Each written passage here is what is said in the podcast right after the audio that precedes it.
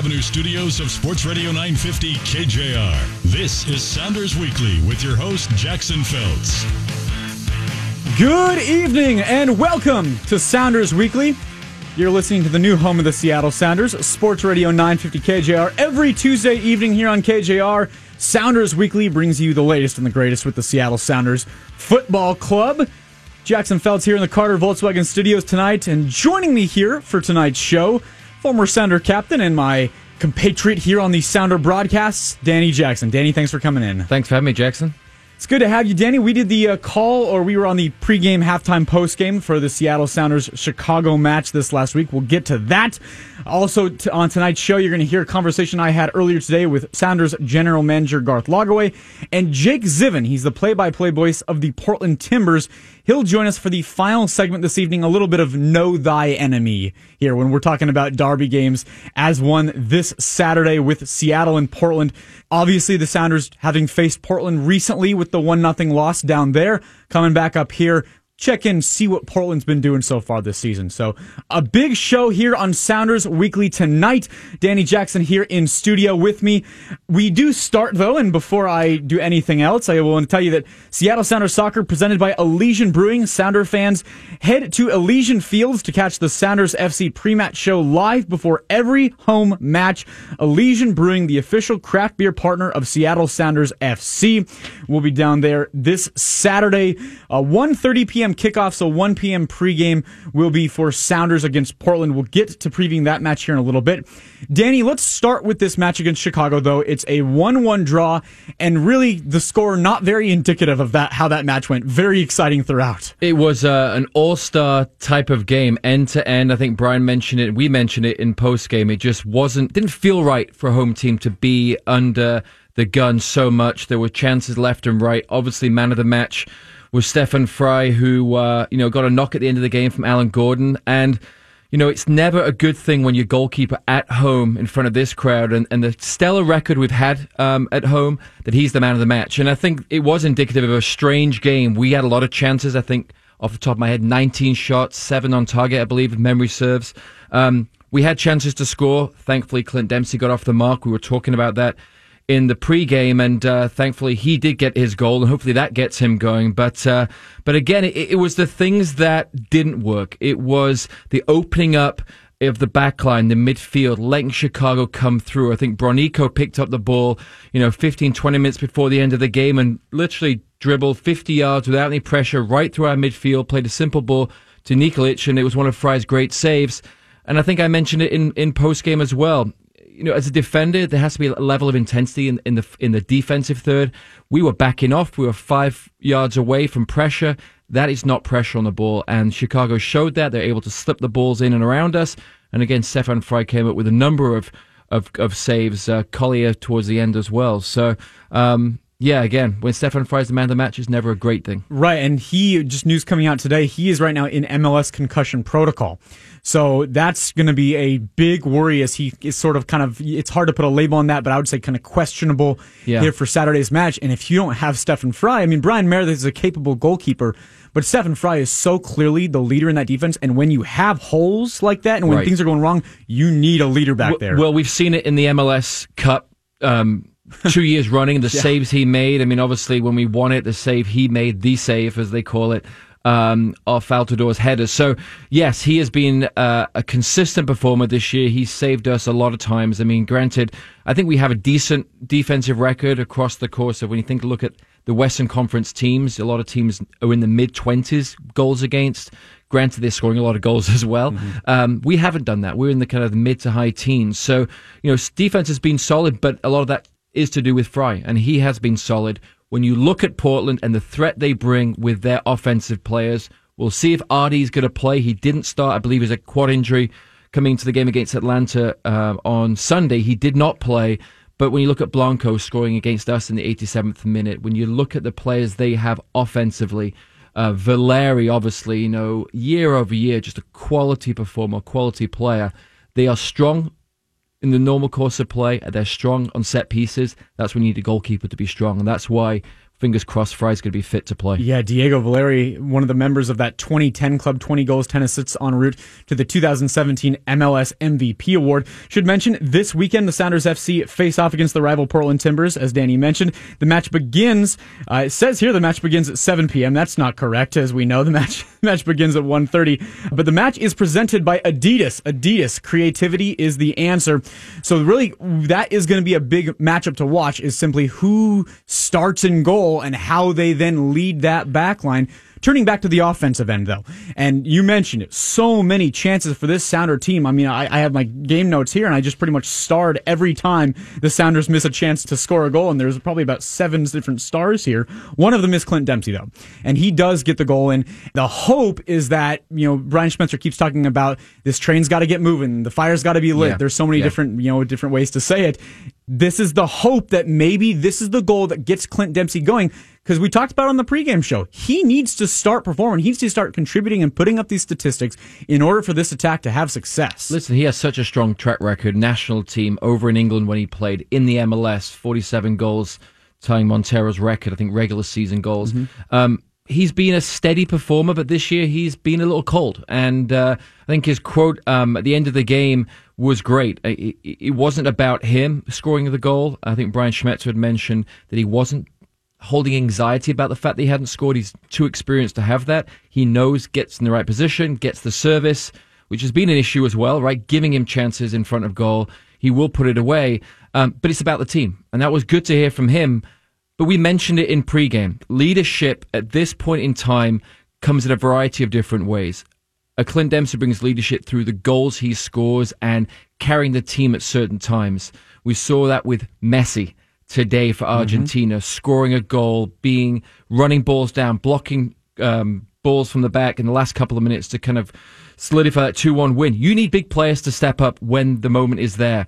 We need leaders who are going to be vocal. Going back to Stefan Frei, that's something that he brings. He's a vocal leader in the dressing room, on the field, and you need both. You need a combination of both. Guys are going to step up with a technical ability and put the ball in the back of the net, and guys are going to grab the team by the scruff of the neck and drag them through this tough spot we're playing in right now. When Dempsey's come up huge in matches against Portland before, we all know the various moments. You mentioned the World Cup there. I want to get to that momentarily there was a moment in Brian Schmetzer's post-match press conference where he talked about needing to play firmer and not letting teams come into CenturyLink Field and dictate the tempo. And that's something that we kind of all looked at each other in the booth for postgame and said, that's very interesting. So when he talks about not letting teams dictate the tempo, how exactly do they do that? Because you have the players, you have quality players in the midfield to do yep. that. You know, Cristian Roldan, Ozzie Alonso and stuff, and, and that band of three. How does it exactly then go out on the field and make that happen. Well, at some point, you put the players out in the field. You do the work on the practice field. I think Brian has been quoted a number of times, you know, with us in our uh, um, privately and, and, and, publicly as well, that they've had good weeks of practice. They've worked on certain things. At the end of the day, you put your starting 11 out in the team, they have to perform. They have to roll up their sleeves. You have to make a tackle when you need to make a tackle, make a statement. And it's about tempo, not just with the ball, but without the ball. High press up the field. Put the other team under pressure when you looked at Schweinsteiger for Chicago and the way he floated around, finding pockets of space, five, ten yards of space to pick his head up, he never looked under pressure on the ball. Dax McCarty, maybe not one of his his kind of best games. It was not one of his most influential games, but he had the ability to dictate some tempo. So I think it's both sides of the ball. Somebody's got to get there, push the team up the field, put pressure on the ball when we don't have it, win tackles, be a Zach Scott, right? Yeah. Smash a guy once in a while. It's needed. And, uh, and then when you've got the ball, tempo, keep the ball. But when Brian puts a team out, when you've got Ozzie and Lodeiro in defensive mid, solid, good combination. And then you look at the three in front with a Dempsey and a Rodriguez, of course, and a Shipp who's been playing well last couple of weeks and Bruin up top, who's you know the guy that's been putting got ball, uh, balls in the back of the net, you'd expect them to control the game, right? And it just didn't happen. And so I think he's going to have to again. We've mentioned it before. He's going to have to lean on some of these experienced guys and say, "Hey, at the end of the day, you got to pull us out of this. You're on the field. You got to so much as leadership." leadership. And I, I, go back to it a number of times. It comes in different ways, but it has to be somebody that's going to grab this team by the scruff of the neck. However, it is done, um, this team needs to be pulled through this tough stage right now, and this tough, tough uh, spell of games we've had, and get points on the board. In the end of the day, it doesn't matter how you get three points on the board because the fans will forget that in a week or two. It's about getting yourself up the table because that gap now, I think it's 11 points. I think we have 12. I think the playoff line is at 23 points. If we continue to play the way we're doing and not getting points, that gap's going to get bigger and the hole might be a little bit too big to get out of come August, September. So this Saturday against the Portland Timbers, that's where the gap tries to shrink again here. Seattle hosting Portland this Saturday. The big questions that we talked about, who is going to step up? Who's going to be in goal there? Stefan Frei. So we'll stay tuned to those throughout the rest of the week and see what happens on that. By the way, you mentioned Harry Shipp there. Harry Shipp looked like he went down pretty hard with an ankle injury. Schmetzer said after the match that he will be fine. He also said Shipp's doing the little things critical to the team's success right now and the success that they're having. But now, Danny, we turn our attention from the Sounder team to the international game and the World Cup because what we're watching might be one of the best World Cups ever. Am I going as too far there? No, I, I you know, when you watch and you listen to analysts across the world, I listen to to the British BBC, and uh, and certainly I think the the overarching comment is this is a hell of a World Cup. Mm-hmm. It's exciting. There's goals. There's chances. It's open. There's teams that are coming to play and showcase themselves versus try to become uh, you know stagnant in the way they play. Um, I would say France Denmark today was probably the the game, the first game we've had where it's really been a downer. You know, France had nothing really to lose. They'd qualified. They could go out and play with some uh, some level of freedom. And, you know, when Peru's 2 0 up against Australia, Denmark could have opened up things. But I think both teams looked at each other, maybe at some point in the first half, and said, hey, a draw and a tie gets us both just through. it around for a little Let's bit. just go, and it happens sometimes. And it's you know, it's there's a there's a mental piece to to uh, every game. But uh, that was a disappointment. But when you balance that off with Argentina and the passion, I mean, you saw those players. The thing that was so um, obvious to me was relief at the end of the game when you have a player like Rojo, who plays for Man United, the central defender, hits it with his wrong foot, his right foot from across from the outside, puts the ball in the back of the net, 83rd, 84th minute, whenever that was. They stayed out in the field. I have not seen a team who has that level of player, a Messi, arguably the best in the world. Aguero comes off the bench, Higuain, you know, Mascherano, being out in the field. They were out there for 10, 15, 20 minutes, just hugging each other, clapping the crowd. It was just pure relief and they're going to go and play a France team now that is one of the favourites on paper, but they have not performed that way. And they were booed with 20 minutes to go against Denmark from their own fans.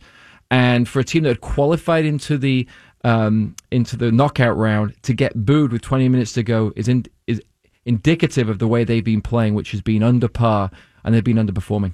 All right, so let's go back a few days. That was today's action, and that Argentina Nigeria game was outstanding with the winner there from Rojo in the 82nd. Let's go back to Germany because the game that they had against Sweden on Saturday, which was the premier 11 a.m. game that, that everybody was watching there, it comes down, and in the 95th minute, it's Toni Kroos with just a screamer from right outside the box on the free kick.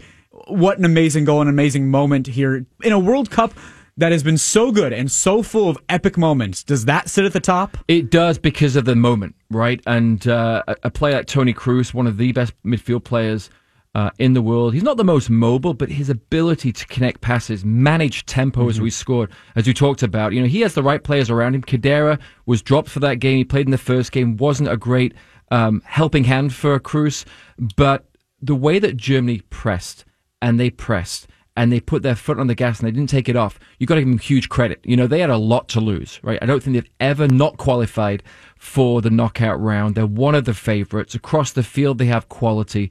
Um, but they played 1v1 at the back at times in the second half, looking for that that goal that was going to put them through. And again, you know, you know, come um, come the moment when you need somebody to step up, that quality, the ability to take a touch, stop it, and whip his foot around the ball and put it into the into the far corner. For that moment, for him to take a breath and hit that ball the way he did with that quality. Granted, the goalkeeper, you know, maybe it's questionable save, right? It wasn't right in the top corner, but it was a special moment for him, and I think a special moment for this tournament because you do want a Germany in that knockout round. Right. They just bring something, right? You know, and uh, it'll be exciting to see now they've got through, like Argentina. Can they relax a little bit and can they go play? Well, that's going to be the matches here tomorrow, Wednesday morning. Both are at 7 a.m. here. We got South Korea against Germany, and Germany given great life there. And then the other one, Mexico, Sweden. And I want to talk to you about Mexico yep. because this is one of the teams that I don't know if a lot of people necessarily were expecting this and maybe expecting them to get through. but not look this good in doing it. They played with such speed, um, such ambition in that first game against Germany. They really caught Germany off guard and. Uh, you know, pressed the ball. They broke well. They defended well as a unit, and then they countered quickly. Uh, when you have a guy like Chicharito up front, when he gets a chance, he can score, and that's obviously critical to any team in a in a tournament play like this. You need a talisman up front who, when given the chance, is going to put the ball in the back of the net. We've seen a Harry Kane for England do it. Messi now steps up. Neymar, Coutinho for Brazil. But you need someone like that to step up, and Weah's been influential in that in, on that field as well. And, uh, you know, great to see an MLSer in the World Cup playing that number 10 role and being influential on the world stage. Again, that's a good, um, a good sign for the MLS to see a player who plays in this league be so influential on the world stage. Yeah, and showing other players that the MLS is producing players of this quality. One more World Cup game I want to talk to you about, and that is Thursday at 11 a.m. England, Belgium. What game is that? England, Belgium. just kidding. uh, that's going to be one where both of these teams, clearly the two best teams in this group, they're both they're both advancing. Yeah. But it's going to be for that top spot. England has played very well. Harry Kane, five goals. He's the leading scorer after that last round for the it's Golden Boot still in the World Golden Cup, Boot, yeah. right? So. What do you expect out of this one? Belgium's also played very well so far. It's going to be an exciting game. Both teams have obviously qualified. The question is now who gets one, who gets two. Uh, you know, the debate is is does it even matter with basically the teams that they potentially could face coming out of Group H? I think. Um, it depends on what co- both coaches do. Are they going to look big picture and, and uh, think, okay, this, these teams, both these teams can go a long way? I think England have proved themselves this World Cup to be a very different team than they've been in previous World Cups. Um, they're not playing on the back foot; they're playing on the front foot. When you have players like Jesse Lingard making runs in behind, Sterling, the ability to move in those soft areas between defense and midfield. Granted, he hasn't played great yet. I think he's a guy that could step down, and a Rashford could come into that starting lineup. But whoever they bring off the bench right now, that, that, that first three or four players, you know, you bring a Danny Rose on the left for an Ashley Young, a quality left-footed player, didn't have a great year with Tottenham, but he's going to bring good balance on the on the left. Trippier from Tottenham, he's played outstanding so far. His ability to whip in a ball, you know, England has scored a lot of goals from corner kicks and set pieces.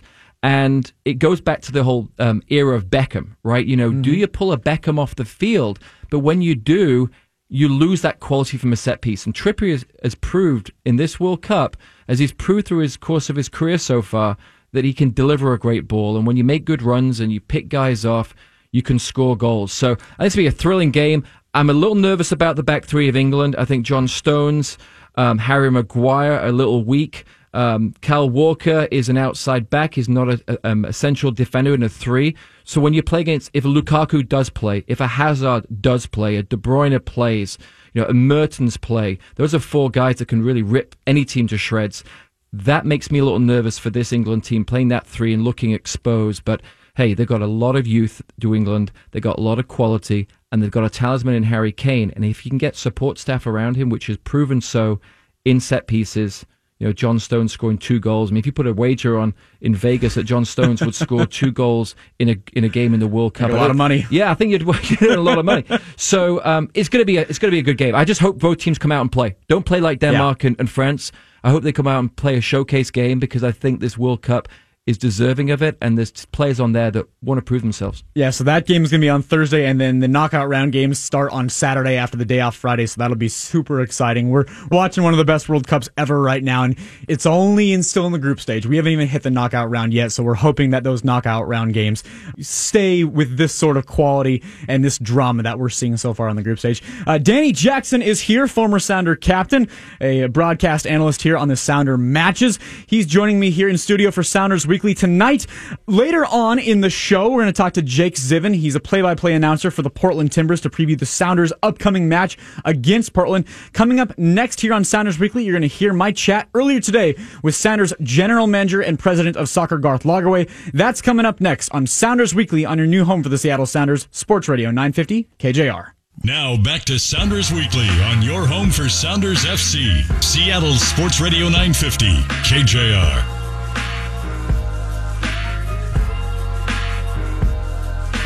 Welcome back to Sounders Weekly. You're listening to the new home of the Seattle Sounders, Sports Radio 950 KJR. Jackson Felts back here in the Carter Volkswagen Studios every Tuesday evening at 7 p.m. here on KJR. We bring you an hour of Sounders FC talk. Great to have former Sounder captain Danny Jackson here in studio tonight.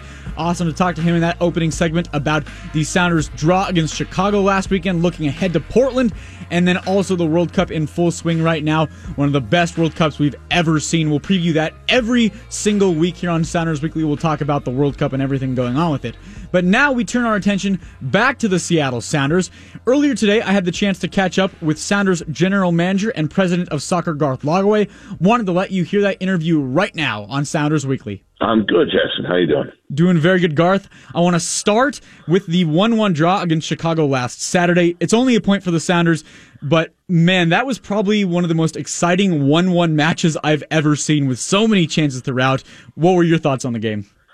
I definitely understand that it's exciting from a fan perspective. Uh, you know, maybe not the way that we would draw it up uh, in terms of the blueprint we might like the most, but got a little open uh, and we gave up some some chances. But look, we, we did create more going forward. That was encouraging. Uh, you know, but I think overall it's it's two points two points lost at home more than than one point gained. So we got to continue to work, and um, you know we're we're getting healthier and get more guys back and we're getting more cohesive as those guys get more time together and hopefully we'll continue to improve.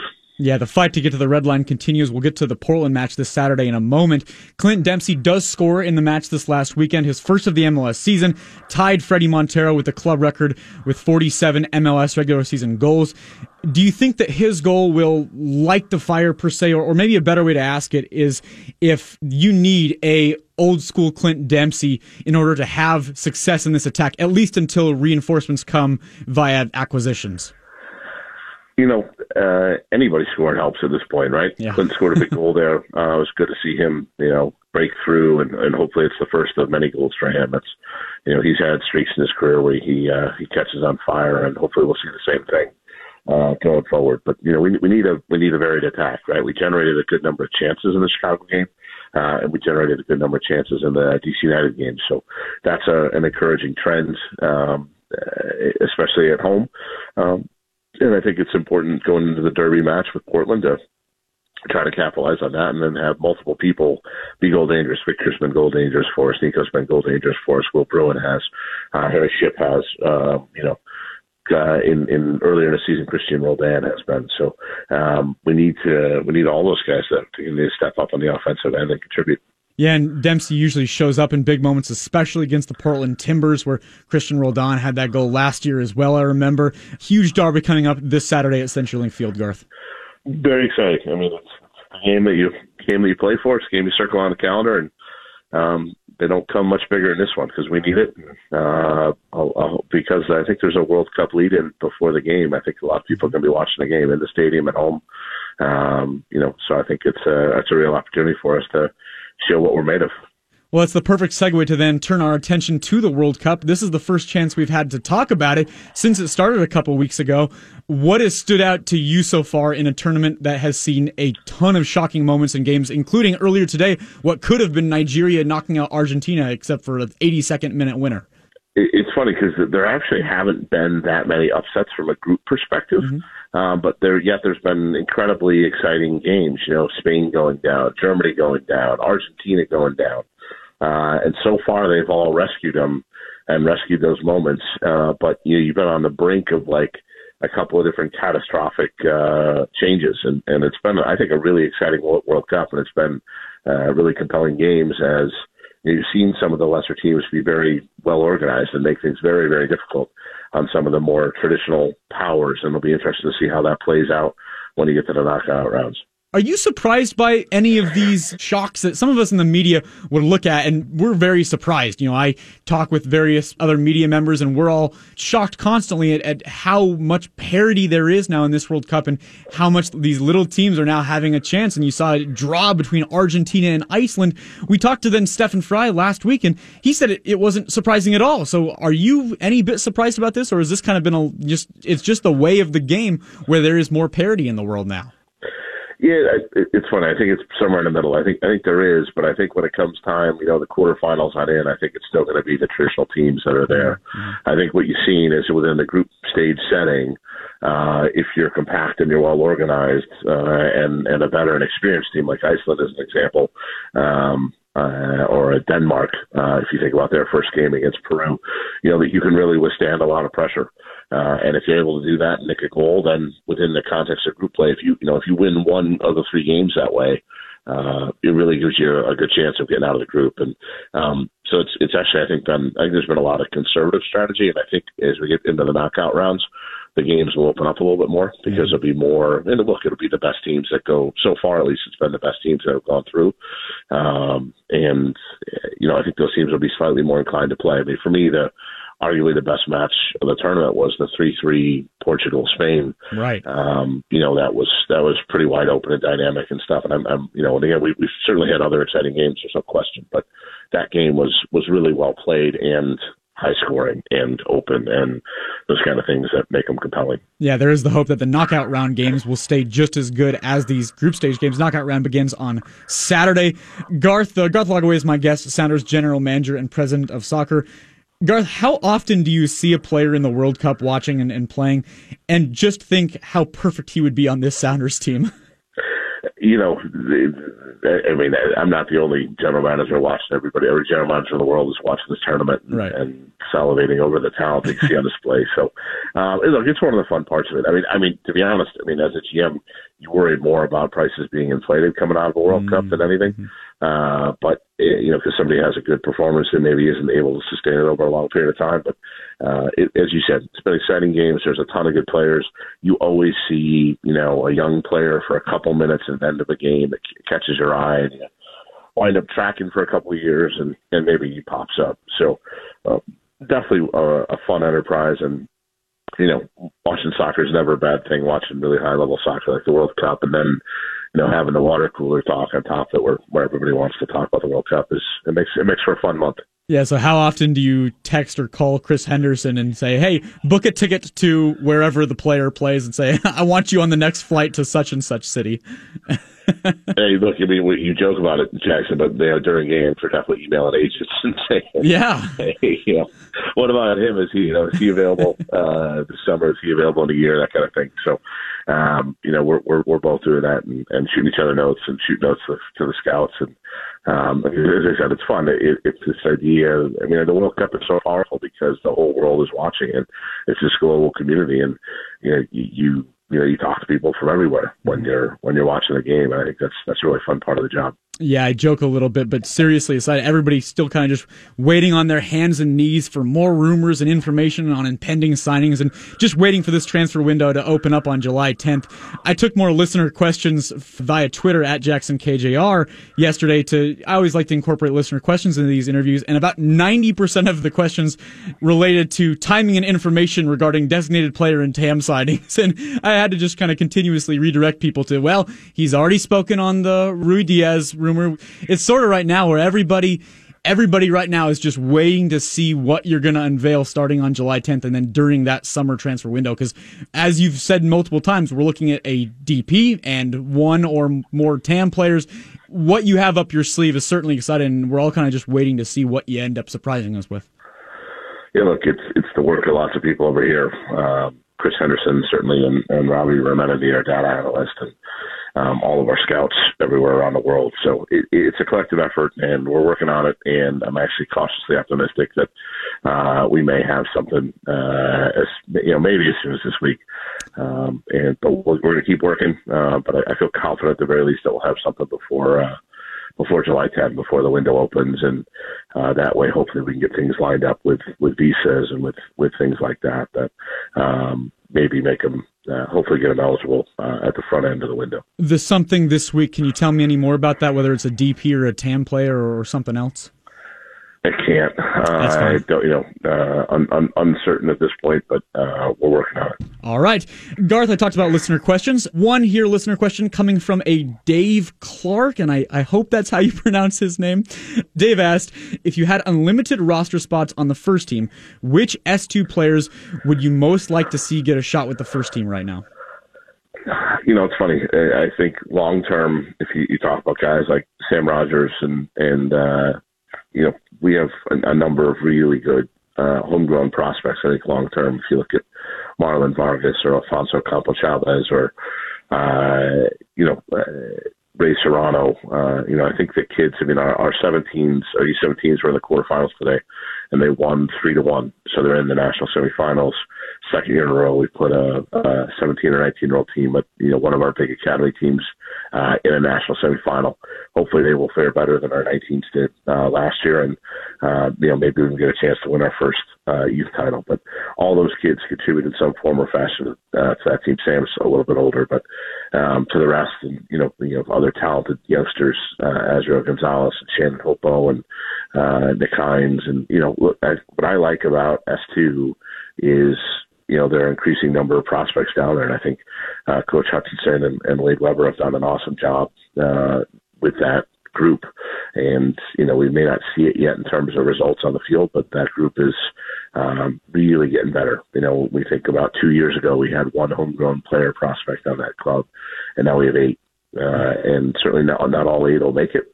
Uh, but uh, if we can get just a percentage of those guys, I think in the next two to three years, you'll see these guys starting to push into the first team, and you know fans will kind of start to notice for the first time uh, as these guys uh, get into the field and, and hopefully systematically in a systematically sustainable way where it's not just a flash in the plan, it's not just a one-off, uh, but these kids are really uh, they're really get the business done. And you know, somebody like uh, Dylan Teves uh, off the UW this fall, um, you know, there'll always be some college prospects as well. So uh, we're look, we're excited about the future. Um, that was uh, I'm a very long-winded answer, but uh, and I apologize for that. But but uh, we are very excited about our youth system in the future. Well, you stole my thunder there with the U17s, that success and the victory today. So that was great to see for the organization. Garth, I have a bunch of questions left. We're a little bit short on time today. One thing I want to ask you about next week, just as a little bit of a tease for all the listeners, is I had a chance to talk to Bruce Arena, former U.S. men's national team coach, last week about where he sees MLS and American soccer going in another 20 years. He's been part of the sport for decades. I want to talk to you about the future of MLS and American soccer next week. So that'll be on the interview on the next Sounders Weekly. But that'll do it for today's interview. Garth, I appreciate your time again this evening. Awesome. Thanks for having me, Jackson. Great to chat with Seattle Sounders general manager and president of soccer Garth Lagerwey. You can hear that interview every single Tuesday evening about 7:25 here on 950 KJR's Sounders Weekly. I talk with Garth Lagerwey every single week. And now we turn our attention to Saturday's match between the Seattle Sounders and Portland Timbers. Jake Zivin, he is the TV broadcaster for the Portland Timbers. He joins Danny Jackson and I next on Sounders Weekly. You're listening to the new home of the Seattle Sounders, Sports Radio 950 KJR. Now back to Sounders Weekly on your home for Sounders FC, Seattle's Sports Radio 950, KJR. Welcome back to Sounders Weekly. Last segment here for you tonight on the new home of the Seattle Sounders, Sports Radio 950 KJR. Jackson Felts here in the Carter Volkswagen Studios, alongside former Sounder captain Danny Jackson. Danny, thanks for hanging around here, and uh, let's end the show strong. Joining us here on Sounders Weekly to do it, a Know Thy Enemy segment as we welcome Jake Zivin. He's the TV voice of Portland Timbers FC. You can hear him on Root Sports Northwest. Jake, welcome to the show. Thanks for jumping on with us. Hey guys, happy to be here. Portland Seattle Week, always uh, wonderful times, and uh, excited to be on with you guys in the lead up to what the 101st matchup between these uh, two programs. Two That's teams. correct. Yeah, we hyped up the 100th matchup down there in Portland a lot. A, a one nothing loss for Seattle down there, and we all hope up here that the result is opposite here this week, if not a little bit more on the side of the Sounders. Jake, really quickly before we get into soccer action, I'm not sure if you've seen the viral marketing campaign the Sounders are using for this match, but they are marketing it as Seattle against the second best Portland. So for the remainder of this interview, we will refer to you as the voice of the second best Portland Timbers. I don't know who calls soccer in Portland, Maine, but I'm sure they have a wonderful gig as well. I, I enjoy doing it in Portland, Oregon.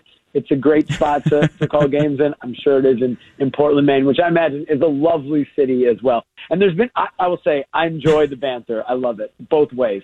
Timbers have given it to the Sounders in the past. Sounders have given it to the Timbers in the past. I think that's what make makes rivalries great.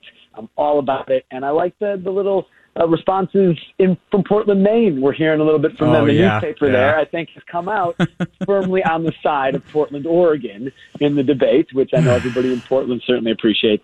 But it's fun. I love it. I think that's what makes rivalries great, and I'm glad that uh, both both the Portland Timbers and the Seattle Sounders are kind of all in on that and good natured for the most part. I think, and it's fun. All right, Jake. Well, let's get into the soccer here. So, this Portland season so far, we know what Portland did against Seattle down there last month. But what has their season been so far? This is the first year under the new head coach Giovanni Savarese.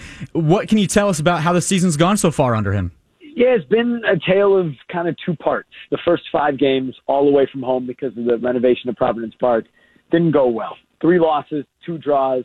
They were giving up a lot of goals, uh, and it just it just wasn't happening. The first two games specifically weren't good. Uh, at LA and at New York, a four nothing loss against kind of Red Bulls 1.5 because the Red Bulls were in the middle of CCL at the time, and and it, it wasn't good. They were still in the four two three one that we were used to seeing the Timbers play the past several years under Caleb Porter.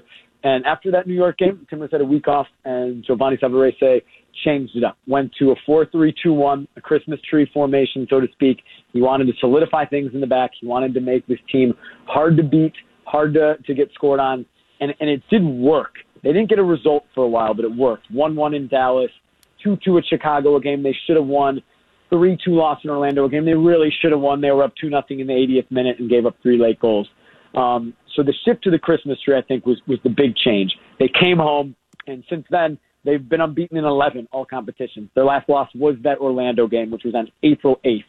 So that's two and a half months ago, coming up on three months now.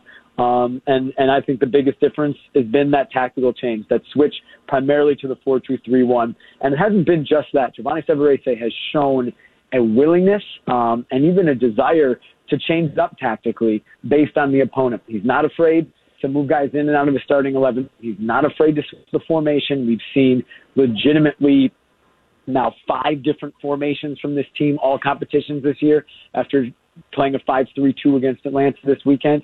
Uh, and he's gotten it right more often than not, especially in this 11-game unbeaten run. Started on April 14th at home against Minnesota. Uh, they figured it out defensively. They allowed 14 goals in their first six. They've allowed five in their last eight. That's five and 10 if you include the two Open Cup shutouts. So really just the change uh, in mentality, getting used to Giovanni Savarese, uh, and him getting it right tactically, I think has been uh, the difference between kind of the, the tale of two seasons, the first month or so, and then what we've seen in this 11 game unbeaten run since. So, Jake, you know, my question was going to be about that formation change and the formations and that you guys have played over the course of certainly the last couple of months. You know, what impact does an Adi have in the way that Savarese plays his team and, and puts his team out in the field? He obviously was missing against Atlanta, I believe, and uh, with a 1 1 tie. But what impact? I mean, we know him as a player. We know his impact that he has on the field. Big, strong, can play in behind, good with the ball at his feet as well, scores goals. But what do you think? What formation do you feel is the most comfortable for this team when Adi is in that starting lineup? Yeah, that's interesting, and and that's been something um, that to me has been the most, I'll say, fascinating um, position battle is Fernando Adi and Samuel Armenteros because Giovanni Savarese has gone back and forth. It was Adi to start the season for the most part, uh, but then the second game of the year he started he started Armenteros at New York. Um, Armenteros has produced more this year.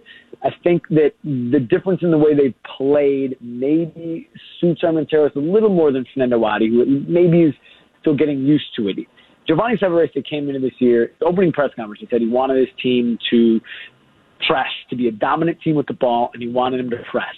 And after the first two games, I think he realized they don't have the personnel to do it. Fernando Adi, Sebastian Blanco, Diego Valeri, just not the right guys up top to do it. Very talented players, um, creative players in Blanco and Valeri, but maybe not best suited to play the way he wanted to play. So we changed it up and and played a style that at least suited maybe Valeri and Blanco more. But I I still think with Adi, who we've seen in the past so good at, at holding the ball up, right, and just kind of being a wall at times where players like Valeri, Blanco, formerly Nagbe, um, can can play it into him and run off him. They haven't been playing as much that way, especially in the Christmas tree this year. And I think he still is trying to kind of find his rhythm and, and figure out kind of where he fits in the system. Sam Armenteros, meanwhile, has has done great. He's taken advantage of his opportunities, scored one of the goals of the season against Colorado on the road with that kind of Bergkamp touch, uh, which was phenomenal, uh, and also a wonderful winner against uh, LAFC. Had the assist uh, down uh, the, here in that first game against Seattle on Blanco's winner. So he's been more productive than Fernando Adi. Um, you mentioned Adi was, was out injured in Atlanta. He picked up a knock in training last week. I don't know where his progress is at um, this week. I think it'll probably be a later in the week decision for him going up to Seattle. That's, that's been fascinating to me to see how Giovanni Savarese, who is a striker himself, right? So he's going to say, he'll know that, hey, if a guy's scoring goals, that guy's going to feel like he deserves to stay in the starting 11. And Giovanni Savarese knows that from his playing time. Right. Uh, I think is maybe going to be a little more more want to to let a guy keep going if he's scoring goals. Right now, this part of the year, it's been Samuel Armenteros. You're listening to Sounders Weekly on the new home for the Seattle Sounders, Sports Radio 950 KJR. Danny Jackson and I have headed down uh, through the magic of technology to the second best Portland in the United States, Portland, Oregon, talking to the voice of Timbers FC, Jake Zivin. So, Jake, um, question I have: Schmetzer for us had such an impact in 2016. He came in tail end of July, beginning of August, and really got this team going, right? You know, it was just a slightly different mentality in the dressing room. He made players accountable, went on a run, and obviously won the championship in 16, went back to the championship game in 17. We're struggling this year, but maybe speak a little bit about Savarese and what he's done for this team in the locker room. You've mentioned on the field about the formation, but maybe more about what he's brought to the club on and off the field in the locker room, around the community, in the front office? What is the what has he brought that maybe a Schmetzer has brought to this club and the impact that he had and we felt in 2016? Yeah, Giovanni Savarese has been energetic. He's been enthusiastic. He always has a smile on his face. He is um, very open to talking to everybody in the organization. Uh, at least it's, it's been my interactions with him. Uh, a real energy and a positivity that that is just kind of how he is. I think when the Timbers hired him, that's what people heard. People who had worked with him in New York with the Cosmos had heard that he's a great guy. That's what everybody would say. You're going to love him. He's a great guy. And I think six months in, everybody would agree that that, that was all accurate.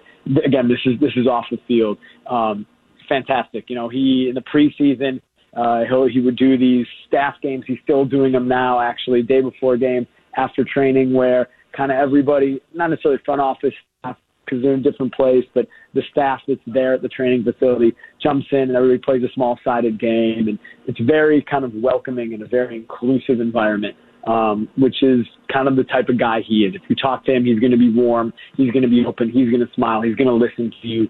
Um, and he's, shown himself, I think, to be a really good guy for everybody off the field. As far as the locker room is concerned, you know, obviously um, not 100% knowledgeable about it, but what it seems is that guys have uh, have really kind of now grown to trust him and to believe in his way. When the season started off without a win in five, you didn't know how it was going to go, and that'd be the same for any team that starts out with a new coach uh, and struggling a little bit. There's some teams around MLS right now that I'm sure are dealing with this, but once they started to roll and once his tactical decisions immediately uh, kind of translated to results I think you could you could tell that okay, everybody is totally buying in, um, and it really does seem to be a group that is tight knit. It's enjoying themselves on and off the field right now, and a lot of that I think comes from Giovanni Savarese.